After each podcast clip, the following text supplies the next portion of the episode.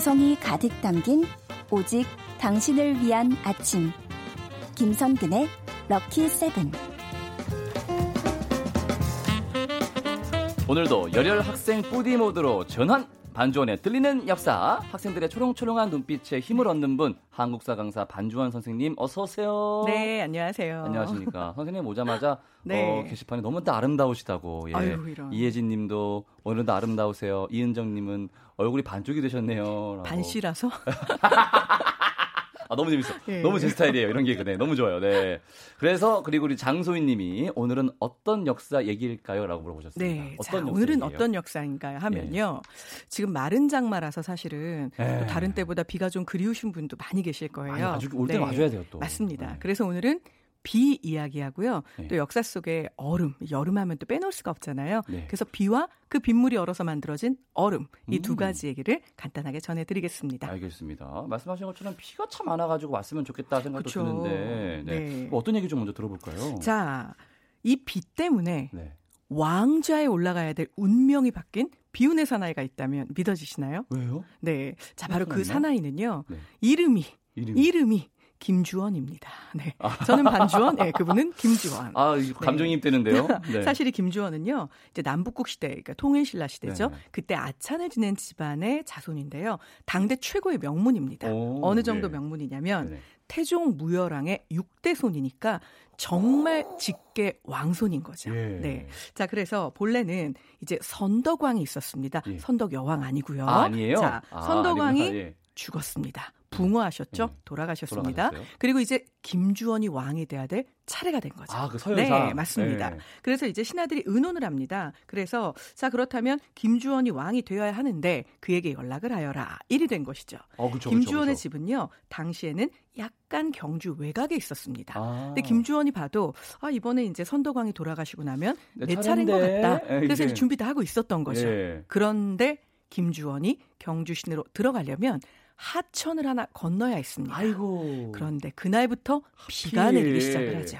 자, 그런데 그 비가 경주 역사의 길이 기록될 만큼 대단한 비였습니다. 꼭 그럴 때 네. 200년 만에 이런 거 오죠. 맞습니다. 예. 그래서 결국은요, 비가 너무 많이 오는 바람에 음. 그큰 비를 만나서 이 알천이라고 하는 개천에 물이 너무 불어나서 네. 김주원이 이 물을 건너지 못하게 됐습니다. 그때 신하들이 이야기를 하는 거죠. 자, 그렇죠. 아. 이것은 하늘의 뜻이다. 아. 김주원이 왕이 될 계제가 아닌 것이다. 자, 이래서 결국은 지금의 이제 원성왕이라는 이름을 얻게 네. 되는 왕, 그 왕이 왕위에 오르게 되고 김주원은 결국 왕위에 오르지 못하게 됩니다. 네. 아. 그런데 이 김주원 좋게 말하자면 참 인간성이 좋았던 거고요. 네. 주원이가 네. 그리고 이제 그렇지 않고 사실 좀 요걸 논리적으로 따진다면 본인의 목숨을 부지해야 됐던 거죠. 네. 자, 내가 왕이 돼야 될 순서인데 왕이 되지 못했습니다. 그러면은 네. 도망가야 돼요. 그렇죠. 네. 바로 그거죠. 목숨을 부지해야죠. 예. 그래서 결국은 산속으로 들어가게 되는데요. 음. 다만 뒤를 이었던 원성왕이 이 부분에 대해서는 또 너그럽습니다. 네. 김주원이 머리를 숙였기 때문인데요. 그렇죠. 결국 김주원에게 우리가 알고 있는 경주에서부터 조금 떨어져 있는 일대에, 그러니까 거기가 지금으로 따지면 사실 고을 이름으로는 우리 알고 있는 명주라는 지방이거든요. 명주? 바로 강릉입니다. 아. 그러니까 결국 강릉 산속까지 김주원이 거처를 옮겨서 네. 경주 시내에서 왕위를 하는 원성왕에게 어떤 폐도 끼치고 싶지 않았던 아. 거죠. 나쁘게 얘기하면 네. 목숨 보존을 위해서. 네네. 그래서 결국은 원성왕이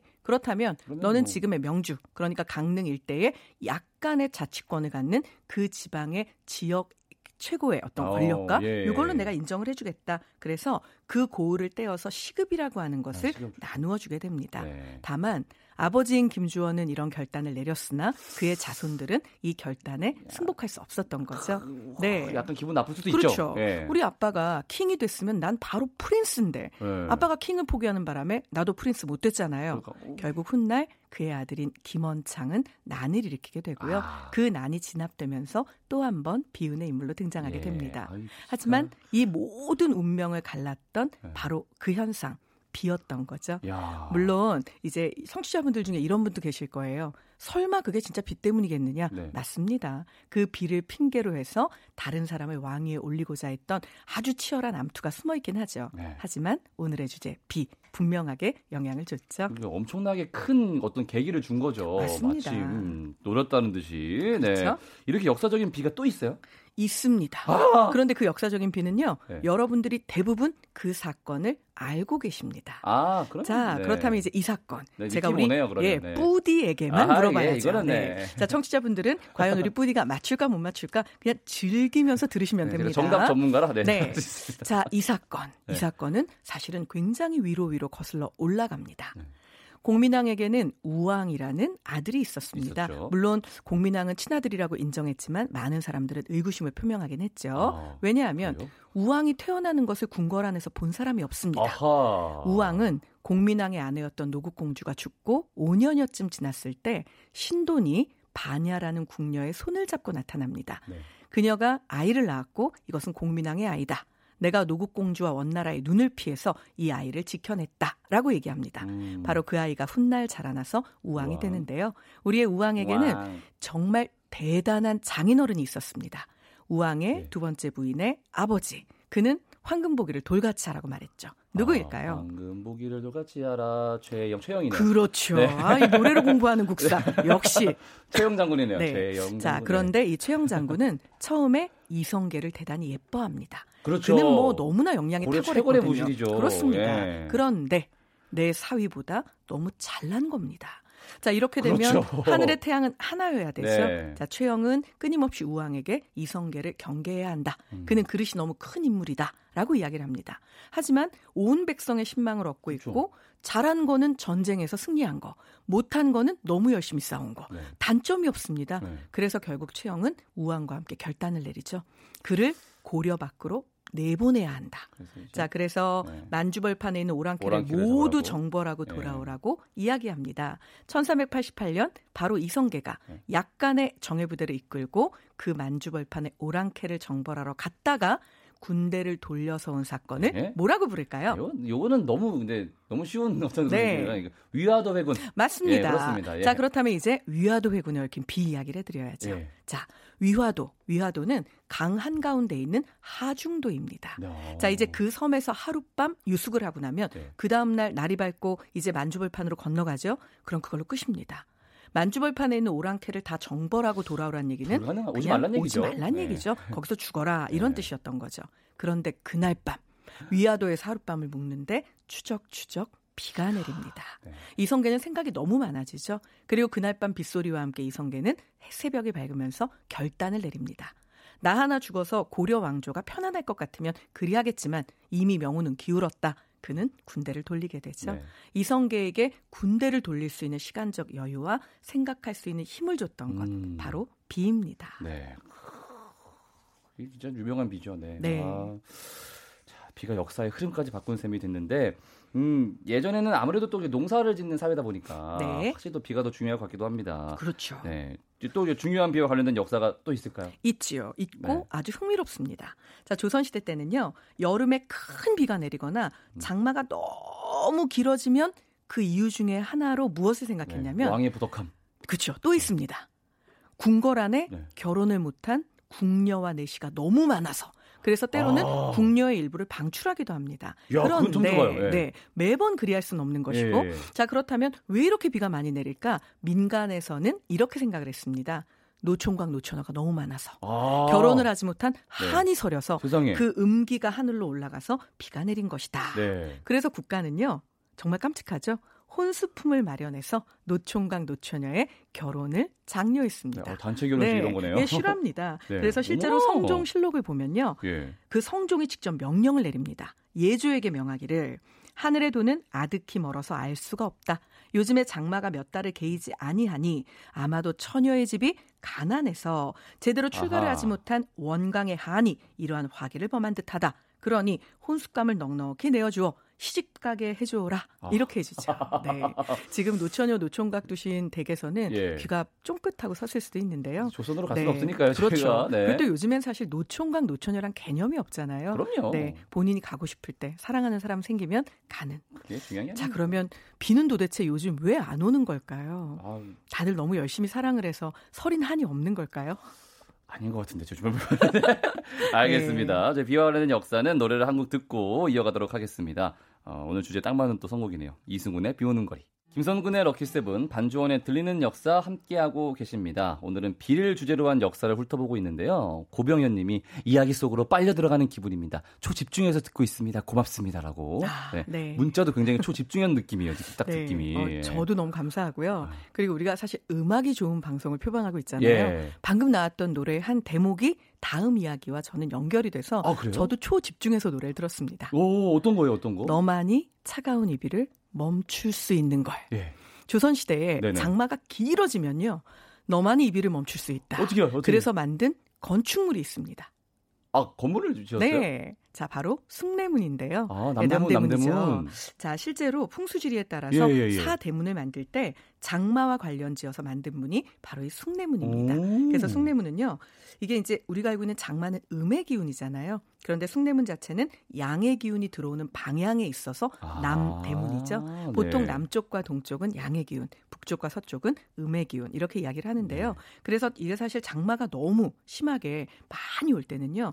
지금 보는 숭례문을 활짝 열어서 양의 기운이 잘 소통이 아, 되게 그렇게 만들었다고 네네네. 하고요. 거꾸로 숙정문이 있습니다. 바로 이제 북쪽에 있는 문이 되는데요. 이건 음의 기운이기 때문에 비가 너무 많이 오면 이 문을 꼭 닫아서 음의 기운이 더 이상 맞고. 보강되지 않게 막았다고 합니다. 오. 어. 차가운 이 비는 너만 막을 수 있는 그러니까요. 거죠. 숭례문. 네. 양쪽에서 문이 그냥 왔다 갔다 네, 하면서 네, 잡아가지고 있습니다. 네. 네.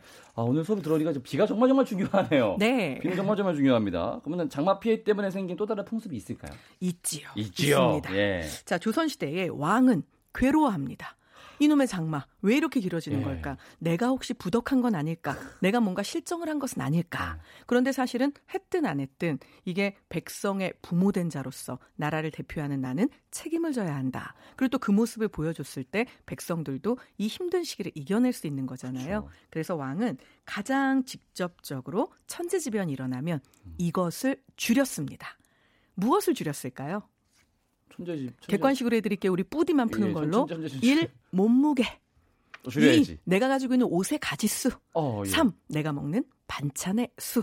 아, 3번 같네요, 왠지. 맞습니다. 예, 먹는 게 일단 기본적으로 네. 가장 티가 많이 나니까. 그렇죠. 네. 그래서 가뭄이나 홍수 어느 쪽이든 천재지변이 있을 때는요. 음. 식의 가지수를 줄였는데 이것을 감선이라고 불렀습니다. 아, 그래서 감선. 예, 실제로 이제 감선을 하다가 네. 나중에 이제 이 천재지변이 해결되고 나면 다시 음식을 늘려야겠죠. 네. 그런 경우에는 복선이라고 했는데요. 아. 실제로 성종 같은 경우는 네. 가뭄이 계속되거나 아니면은 아예 장마가 심할 때에는 네. 그냥 반찬을 줄이는 정도가 아니라 맨밥을 물에 말아서 삼킨 기록도 나오니까요. 사실 왕으로서는 예. 그만하면 백성과 함께 호흡하고자 또 나름의 노력을 했던 것이죠. 맨날 막 되게 좋은 거 많이 먹다가 그러면 되게 싫겠네요, 진짜. 예.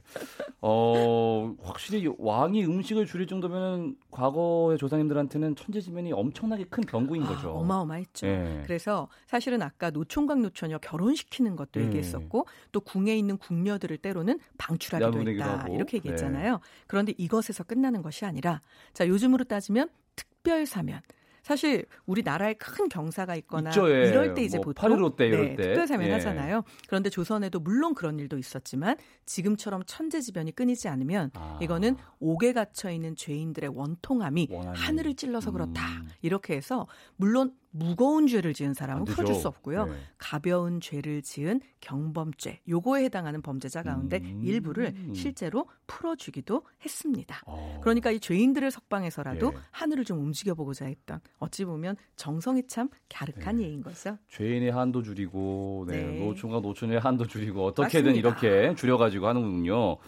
역사 속에 천재지변 얘기가 이렇게 많은지는 좀 또 몰랐네요. 어, 그럼요. 우리 네. 사실 2박 3일 캠프도 할 수 있는데요. 아, 자, 여기에서 그럼 외국은 외국은, 외국은 비 때문에 뭐 바뀐 역사 없냐? 이게죠. 야, 요것도 우리 3박 4일 캠프 가능합니다. 아, 네. 하지만 뿌디와 함께하는 들리는 역사. 네. 요 3박 4일은 좀 곤란하니 아, 그중에 네. 가장 네. 유명한 네. 얘기를 해드리겠습니다. 네네네. 동방 원정이라는 표현을 쓸 수 있는 서양 역사 속에 등장한 이 대왕 네. 누구일까요? 동방 원정이 알 아, 알렉산더 그렇죠. 아, 알렉산더. 네. 자, 발로 알렉산더 대왕인데요. 예. 알렉산더 대왕의 정복 전쟁을 멈춘 것 바로 비였습니다. 비군요. 네. 자, 실제로 알렉산더 대왕은요. 뭐 이제 기원전 334년에 네. 난리 났죠. 그리스에 있는 도시들을 지배하게 되면서 페르시아를 정복하기 위해서 무려 3만 5천의 병력을 이끌고 정복 전쟁에 나서게 네. 됩니다. 그런데 326년 사실은 인도의 히다스페스 강이라고 하는 곳에 도달을 아유, 하는데요. 강이네요. 네, 여기에서 이제 뭐 어마어마한 전쟁을 하게 됩니다. 네. 또 인도 사람들은 코끼리까지 끌고 나와서 전쟁을 아, 하게 되니까 상병, 상병. 네, 이 네. 전쟁이 정말 엄청 커지는데요. 네. 문제는 그리스에서부터 페르시아를 거쳐서 인도까지 왔으니 병사들은 너무나 지쳤겠죠. 힘들죠. 아무리 대단하고 용맹한 알렉스, 알렉산더의 병사들도 사실은 전쟁이 지겨웠을 겁니다. 예. 그런데 그때 마침 알렉산더가 강을 건널 것 같은 태세를 취하고 강이 얕아질 때 이 강을 건널려고 했거든요. 네. 자, 이렇게 해서 자, 요걸 이제 내가 요 강이 얕아질 때까지는 강 안 건널 거야. 그러면 건너편에 있는 상대편 적군들은 아 안심이다 아직 비가 안 오니까 네, 네, 강이 얕아질 때까지 기다리겠구나 네. 하지만 이 모든 것은 알렉산더의 술책이었습니다 네. 알렉산더는요 실제로 정보를 그렇게 흘려서 이제 포르스군을 안심하게 만든 다음에 아이의 폭풍우가 몰아치는 날 사실 누구도 그런 날은 강에 들어가려고 하지 않잖아요. 어, 위험하죠. 그렇죠. 그런데 바로 그날 도하를 단행합니다. 와. 결국 알렉산더는요. 기병 5천, 보병 만 5천만을 데리고 결국은 여기에 인도군 이제 치게 되는데요. 네. 여기서 큰 승리를 거두게 되죠. 그래서 이제 알렉산더는 완전 필을 받습니다. 우리 좀 더 나가자. 괜찮은데? 이렇게 네. 해가지고. 네. 그래서 사실은 좀 더 나갈 수 있었겠죠. 그렇죠. 그런데 여기에서 모든 부하와 신하들이 길을 막아섭니다. 자, 인도였잖아요. 네. 인도 아시겠지만 아열대 기후죠. 아. 지금은 이제 열대 기후 존에 속하기도 하는데요. 특히 인도의 아센 지방은 전 세계에서 비가 가장 많이 오는 다우주 중의 하나이고 네. 그래서 마시는 차가 아주 유명하거든요. 네. 비가 와도 너무 많이 오는 겁니다. 결국 이렇게 큰 비를 경험해 보지 못했던 음. 지중해성 기후, 서한해양성 기후에 살던 하나하나 유럽인들은 네. 힘이 들었던 거죠. 우리 이제 그만 가죠. 이 정도면 됐잖아요. 너무 힘들어요. 자, 신하와 부하장수들이 어. 모두 막아서는 바람에 결국 알렉산더는 여기에서 원정을 중단하게 됩니다. 네, 아, 알렉산더 를 막아선 그것 바로 뭐라고요? 비네요. 비였습니다. 네. 알렉산더 입장에서는 답답했겠네요. 예. 답답하죠. 조금 더 갈 수 있는데 왜? 너무 답답하죠. 그런데 예. 아 이렇게 속 터지게 정말 더운 여름에는 얼음 없이는 정말로 힘들잖아요. 맞습니다. 예. 만약 그때 알렉산더의 병사들에게 얼음을 무제한으로 지급했더라면 또 달라질 수도 있었을 텐데요. 좀 더 가볼까요? 그렇죠. 네. 네. 자, 실제로 조선 시대에 우리나라에는요 반빙이라는 제도가 있었습니다. 반빙, 반빙. 네, 다른 말로는 사빙이라고도 하는데 네. 보통 이제 여름이 되는 음력 6월 이때부터 우리가 알고 있는 가을이 시작되는 입추 요 무렵까지요. 얼음을 나눠주는 겁니다. 예. 근데 물론 이 얼음은 겨울에, 빙고에 저장해 예. 놓았던 얼음인데요. 자, 이 얼음 누구에게 주었을까요? 백, 백성들에게 그렇죠. 땡 백성이 너무 많죠. 예. 자 일단 높은 관리들에게 아, 예. 아. 여름 특별 학예 선물로 예, 이렇게 해서 이제 아. 보너스로 주게 되고요. 약간 명절 선물 주는 것처럼. 네, 맞습니다. 네. 그리고 놀랍지만요. 성균관 유생들에게도 아, 이것을 나눠줍니다. 공부 열심히 하라고. 네, 그리고 얼음을 나눠주는 날 특별 과거 시험을 보기도 합니다. 네. 어. 하지만 여기에서 우리가 야 우리 조상님들 참 매력적이야라는 음. 생각이 드는 것은요. 해민서는 지금으로 따지자면 참 없고 못 먹고 못 사는 그렇죠. 빈민들이 그렇죠. 가는 일종의 의료원. 보건소 네. 의료원인데요. 자, 이곳에 있는 해민서 그 못 먹고 못 사는 서민들에게도 얼음을 나누어 줍니다. 예, 그리고 제가 일전에 한번 잠시 말씀드렸는데요. 네. 전옥서에 갇혀 있는 죄수들에게도, 죄수들에게도 네. 정말 힘든 여름 지내라고 이것들을 나눠 주기도 했죠. 그렇죠. 자, 그래서 실제 조선 시대의 이 얼음 근데 어떤 분이 물어보시더라고요. 그러면 빙수는 언제부터 먹었냐 이렇게 아, 물어보시는데요. 갑자기 궁금하네요. 네, 네. 사실은 빙수 빙수 우리가 알고 있는 이 서빙고의 얼음을 관원들에게 나누어 주었더니 이것을 잘게 부숴서 화채를 만들어 먹었다는 기록은 조선에도 있습니다. 어, 화채. 네. 네. 하지만 팥빙수에 대한 기록은요. 일제강점기가 시작되기 아, 즈음에 해서 예. 개화기 무렵 이제 일본의 문화가 들어오고 음. 워낙 팥에 열광을 하다 보니 네. 그것들이 섞이고 섞여서 아마 지금의 빙수 모양이 된 것이 아니겠느냐 많은 사람들이 추론은 하고 있는 셈이죠. 네. 하지만 또 모르죠. 조선시대 산골 어딘가에 살고 있는 우리의 갑돌이는 네. 좀더 일찍 만들어 먹었을지도요. 모릅니다, 모릅니다. 아까 네. 그, 그 김준원 씨가 했을 수도 있어요. 그렇죠. 강릉에서 네, 혼자서 이렇게 이게 뭔가 이렇게 했을 수도 있으니까 네. 아, 보겠습니다. 자, 오늘은 비를 키워드 로 다양한 역사 이야기 들어봤습니다. 선생님 오늘 수업도 너무 잘 들었어요. 고맙습니다. 네, 감사합니다. 저희는 광고 듣고 올게요.